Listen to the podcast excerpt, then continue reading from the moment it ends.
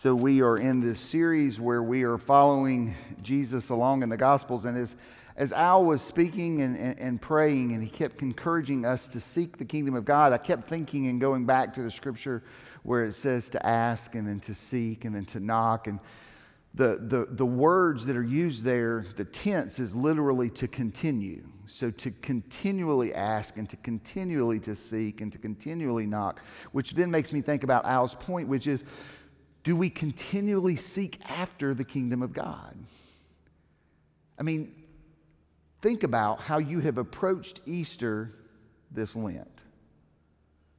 And would you say that you are seeking after the kingdom of God during Lent? And then if you say, I'm seeking after the kingdom of God, then what are you doing to bring about this kingdom? What are you doing to make sure that this earth looks more like heaven?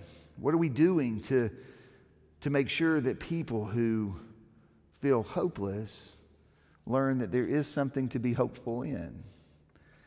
And so, what we see Jesus do throughout the Gospels and what we've been watching him do is disrupt each and every time that we see him gathering around the table, he disrupts the table.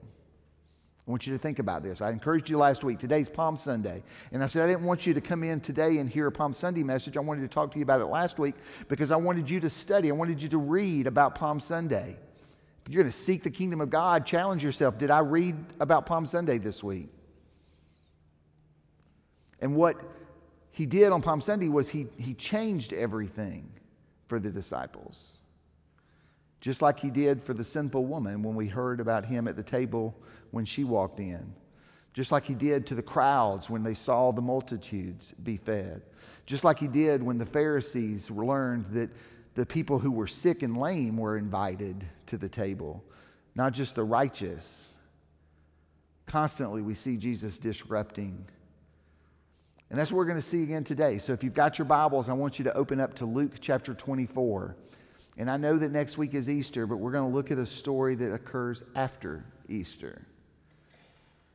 And so, Luke chapter 24, we see after he has been resurrected, we see Luke tell us this in verse tw- chapter 24, starting in verse 13. It says, On that same day, meaning the same day as the resurrection, on that same day, two disciples were traveling to a village called Emmaus, about seven miles from Jerusalem. They were talking to each other about everything that had happened. While they were discussing these things, Jesus himself arrived and joined them on their journey.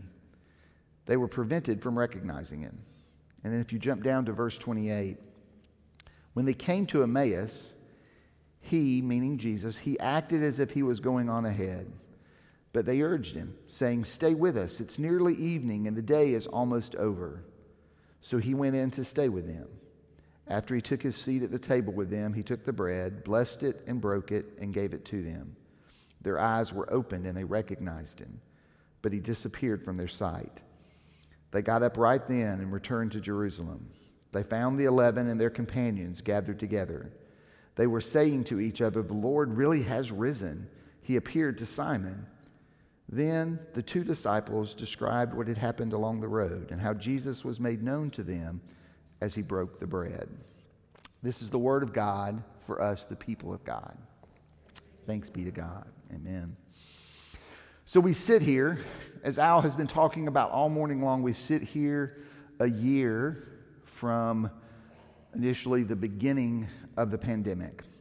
And my argument would be to you as we approach Easter next week that we need more, we need Easter more this year than ever before.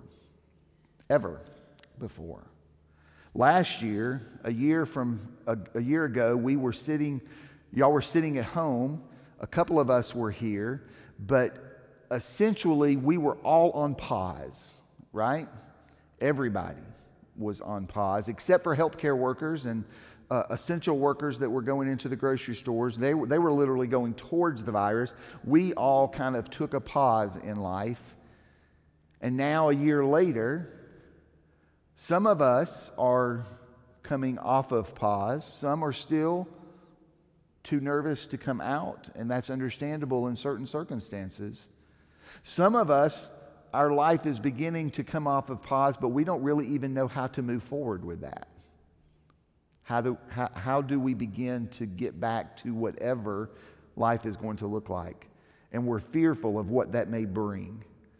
And so we are still overwhelmed. I, I, in group meetings, I hear people, and you've probably in those, you can hear words about isolation. You can hear words that seem to indicate depression. Over and over again, we see these signs and symptoms.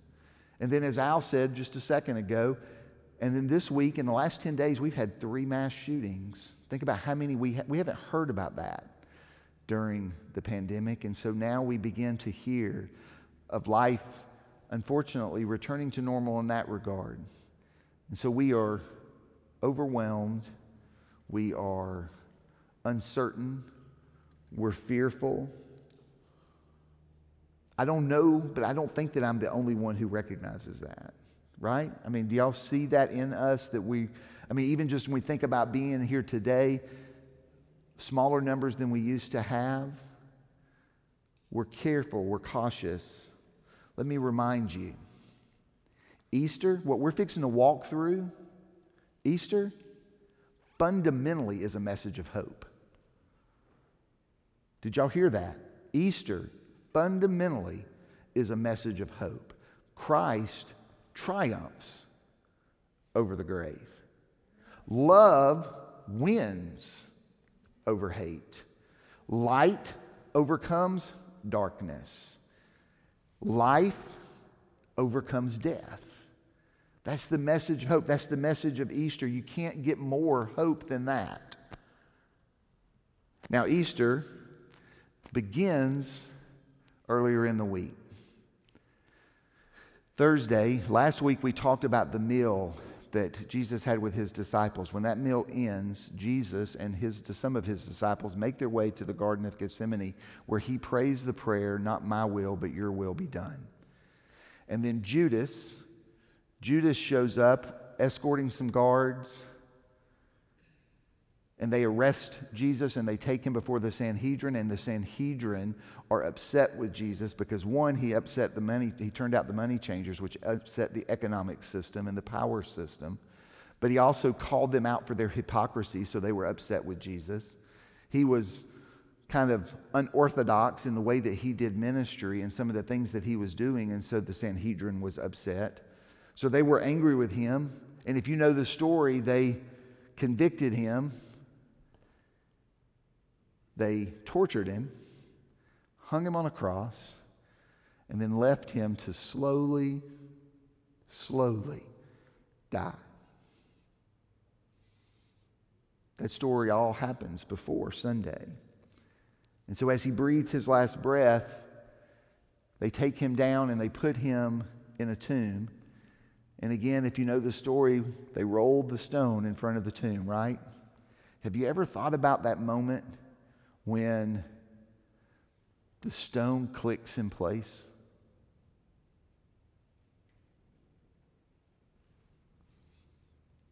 What did the people think in that moment? I saw somebody, I think it was Remy, that Isaac Mwakwamatanda's daughter, I saw that she posted a picture of the casket when they rolled Isaac out, and she said, It was in this moment that I realized I would never see him again. Sometimes that happens when the casket is closed. Sometimes it's at the graveside when you see the dirt. This was the disciples' mindset when that tomb emptied. I mean, when that, when that tomb, the rock rolled in front of the tomb. The disciples were terrified. They first they were afraid that they were going to be the next ones. But they were also terrified that everything that they had hoped for, everything that they had dreamed of, was gone. It's over. And so, in that moment, all of their hope became hopeless. That's the emotion that they feel. And so the women on Sunday morning go to the tomb. They're just going to prepare the body to finish up doing what they were supposed to have done earlier. They didn't have time to do. They get there and the, tomb is, the, the stone is rolled away. They go inside, Jesus' body isn't there. And all of a sudden, two men dressed in white show up. And they say to them words that you probably hear every Easter. Listen to what it says in Luke 24, verse 5. Why do you look for the living among the dead? He isn't here, but has been raised. That's the Easter proclamation. And so these women, they run back to the disciples. They tell the disciples what they've seen that Jesus isn't there and that men told them that he had been raised from the dead. The disciples think that they've gone crazy. If you go back and read the original language, it literally, they think that they have lost their mind because of grief. And so, Peter, John, they make their way to the grave. They go, and they go in and they see that Jesus isn't there, and they don't know what to make of it either. And I love that part of the story because here's the truth. A lot of people who are unchurched, and this may be your story as well, a lot of people who are unchurched, they like, they like the message of Jesus. And they even like what Jesus calls us to do, but they struggle with the uh, supernatural, the resurrection being some of the most supernatural. They struggle with the supernatural. And, and so, if that's you or if that's somebody you meet, you need to tell them, hey, look, go read the Bible. The disciples in this moment are struggling with the supernatural. They've never seen resurrection. They don't know what to believe. And so, in this moment, they don't believe in resurrection yet. That's what we see at this moment. And so, two of the disciples, two of the larger group, they begin to make their way back to their home. Emmaus, seven miles, would be about a two hour walk. And that's the story that we're reading today. Look again, if you've got your Bibles and you can leave it open to Luke 24, look at verses 14 through 16. They were walking to each other, they were talking to each other about everything that had happened. While they were discussing these things, Jesus himself arrived and joined them on their journey. They were prevented from recognizing him. Why did Jesus show up as a stranger? Why, why did he show up? Jesus, I mean, Jesus could do whatever Jesus wanted to do. Jesus could have shown up and been very recognizable to everyone who was there, both of the people who were walking. He could have said, Look, it's me. I'm here. You see me. We would still would be celebrating resurrection, right? We still would be amazed that he had been raised from the dead. Why is he a stranger? Ask yourself that question. And then, as the story goes, he begins to ask them questions. Look at what it says in verse 17. He said to them, What are you talking about as you walk along? And then Luke says that they, meaning the two disciples, they stopped, their faces downcast. One commentator wrote that their face was contorted with grief. Can you imagine the pain that they were in in this moment? having lost all of their hopes, all of their dreams, all of it was in that grave when the stone was rolled away. They didn't know what had happened. And they're like, You must be the only person who doesn't know what happened in Jerusalem. Do you not know about all the things that have happened? And Jesus asked another question What things? That's all he says. What things? the things about Jesus of Nazareth, and they began to talk about their hopes and their dreams, and that the fact that they had hoped for a Messiah, they had hoped from a prophet of God, they had hoped that somebody was going to come and save Israel and deliver the people of Israel. But yet he had been arrested and put in a grave, and all of it was gone. And so then Jesus asked another question Wasn't it necessary for the Christ to suffer these things and then enter into his glory? I mean, I, I read the scriptures and I, I, sit there and I think, why, why, why does all he do is ask questions? You know? I mean, why did he show up as a stranger? And why does he just ask questions? Why not give them the answer? I think about our kids, and if you've had kids, grandkids, a niece, a nephew, you ever read to a child, you'll know this story. But when our kids were both learning to read, they would come across a word they didn't know. My tendency was always just tell them the word. I mean, just tell them how to say it. Claire, I tell y'all, she's always the smarter one in the two. She would say, No, let them sound it out. Let them figure it out for themselves. Let them kind of figure out the answer. That's, that's what we're seeing Jesus do. Learning through asking the question yourself. He doesn't want to just give them the answer. He wants them to discover the answer. He wants them to know the answer. He wants them to believe the answer. And so Jesus begins to walk them through the Hebrew scriptures and tell them how the Messiah, from the beginning, was supposed to suffer. And so as they approach Emmaus, Jesus, remember, he's a stranger. Jesus, as a stranger, just keeps walking. He keeps walking and acts as if he is moving on. And then look what it says in verse 29 But they urged him, saying, Stay with us. It's nearly evening, and the day is almost over. Why did he keep walking? Do y'all remember what Jesus taught about strangers? He said, You're to welcome them. Jesus says, In the kingdom of God, we're going to seek the kingdom of God. Jesus says, In the kingdom of God, you show them hospitality. If we're going to seek the kingdom of God, it says, In the kingdom of God, that you're supposed to share the things that you have with strangers. Jesus, if you remember the story when he separates the sheep and the goats, he says, Here's how you're going to know at the very end of time. Here's how you're going to know is he's going to say, when did you feed the stranger? When did you welcome the stranger? When did you clothe the stranger? And they're going to say, Well, when did we clothe you? And he's going to say, When you did that for the stranger, you did it for me. And when you didn't, you didn't do it for me. And so as he began to walk off, I think he was trying to push the disciples Did you hear anything I had to say about the kingdom of God? And what did they do? They invited him in, they welcomed him. And Jesus agrees to go in and eat with them. I'm challenged by this part of the text because I wonder how many times we miss out because we don't welcome the stranger. How many times we miss out because we don't invite the stranger in?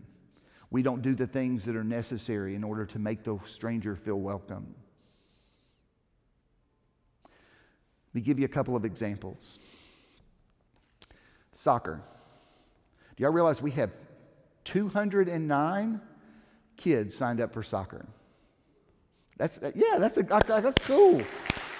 I was telling Barbara Witten earlier this morning, I'm like, that's a really cool thing. 209 kids, 209, that's, that's families. Probably not 209 families because some have multiple kids, but 150, 160 families that are, that are coming back into to, to doing ministry. He needs three coaches for six and under. Now, you don't have to be a soccer pro. I said I, in my head this morning, I thought of Pele, and I'm like, he, he's Pele was soccer like 50 years ago.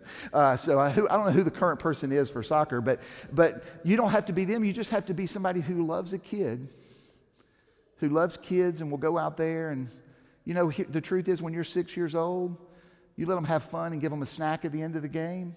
They're happy. That's all, that's all you had to do. He needs three people who will go and be a soccer coach for six and unders.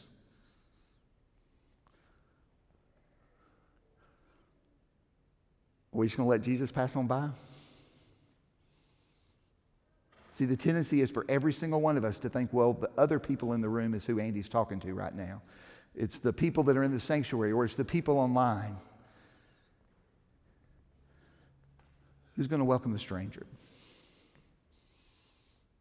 Ayana, building Kid City.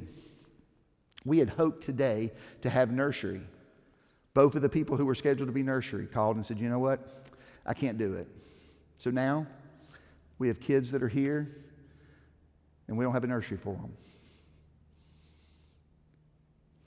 Are we going to welcome the stranger? Are we going to let Jesus pass on by? In the kingdom of God, if we're going to seek the kingdom of God, then we got to do the things that we have to do in order to welcome Jesus in. But Don't feel like I'm just like beating you up today. I'm trying to get you to things.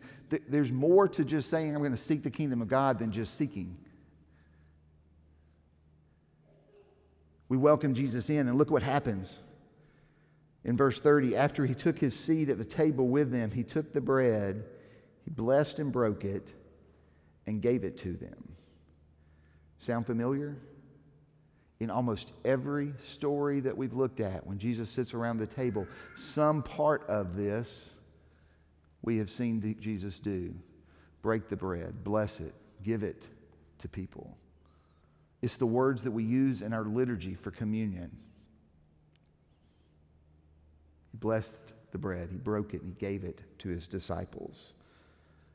And look at what it says in verse 30 as it finishes. Jesus said, I mean, Luke says, their eyes were opened and they recognized him, but he disappeared from their sight. He goes on to say later in the text that he summarizes it by saying that Jesus was made known to them in the breaking of the bread. They understood in that moment that Jesus was with them. See, when we celebrate communion, we are not just remembering what Christ did. We're not just remembering that Christ made a sacrifice for us. We're experiencing Christ. The spiritual presence of Christ is offered to us in this moment. I love what happens in the story. If you keep reading, what happens after they break the bread. Because here are disciples who have lost hope. These are disciples whose faces are contorted with grief. They are speechless, they are motionless. But as they sat around the table and Jesus broke the bread, they visibly saw light overcome darkness. They visibly saw Christ's presence.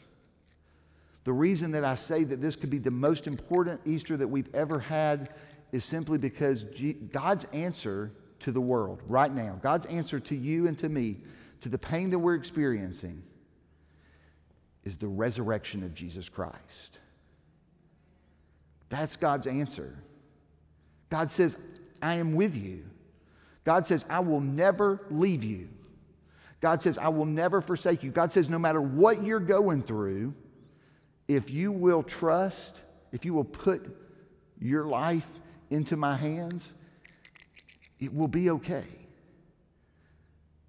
That all the things that you see the violence, the sickness, death, illness none of that has the last word in a world where Christ has been resurrected from the dead.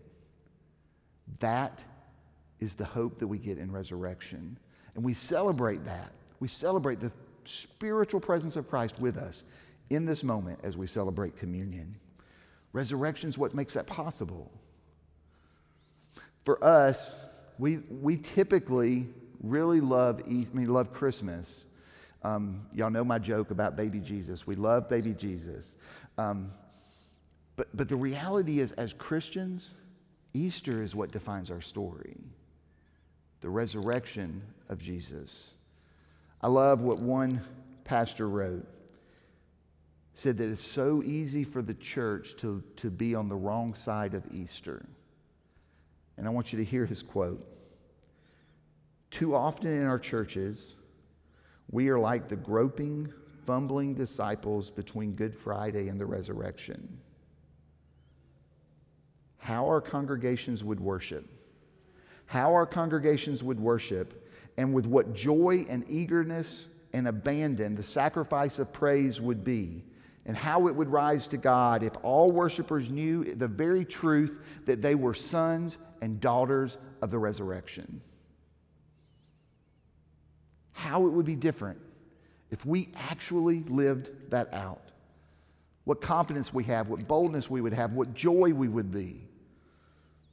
The Apostle Paul says it this way, and it's what I would say is resurrection eyes. Listen to what he says God is so rich in mercy, he loved us so much that even though we were dead because of our sins, he gave us light when he raised Christ from the dead. For he raised us from the dead along with Christ and seated us with him in the heavenly realms because we are united with Christ Jesus. That's my prayer for you. As we walk through this next week, Maundy, Thursday, Good Friday, and then we're going to gather again, whether online or in person, we're going to gather for Easter. That we all have resurrection eyes. You're going to get out of Easter what you put into it. Some of you may have already made the decision you know what? I accepted Christ. I don't have anything else I've got to learn. I'm just kind of going through the motions. Allow Christ to open your eyes,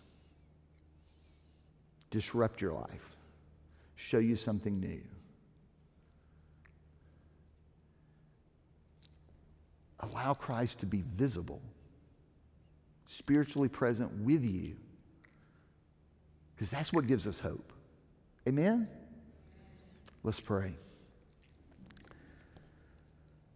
Almighty God, Lord, we thank you that you are a God who continues to speak into our lives. That you are a God who continues to show us things that, things that are new. I pray, Lord, for each and every person, whether we're in this sanctuary, whether we are online, I pray, Lord, that we are not settling, that we truly are seeking after your kingdom. And in your kingdom, you are calling us to welcome the strangers, to reach out to those who are hungry. So help us not to just settle and be here for ourselves. And help us to know, God, that as we celebrate communion today, it's not simply just a remembrance, it is an opportunity to encounter you fully in this moment. It's in Jesus' name we pray. Amen.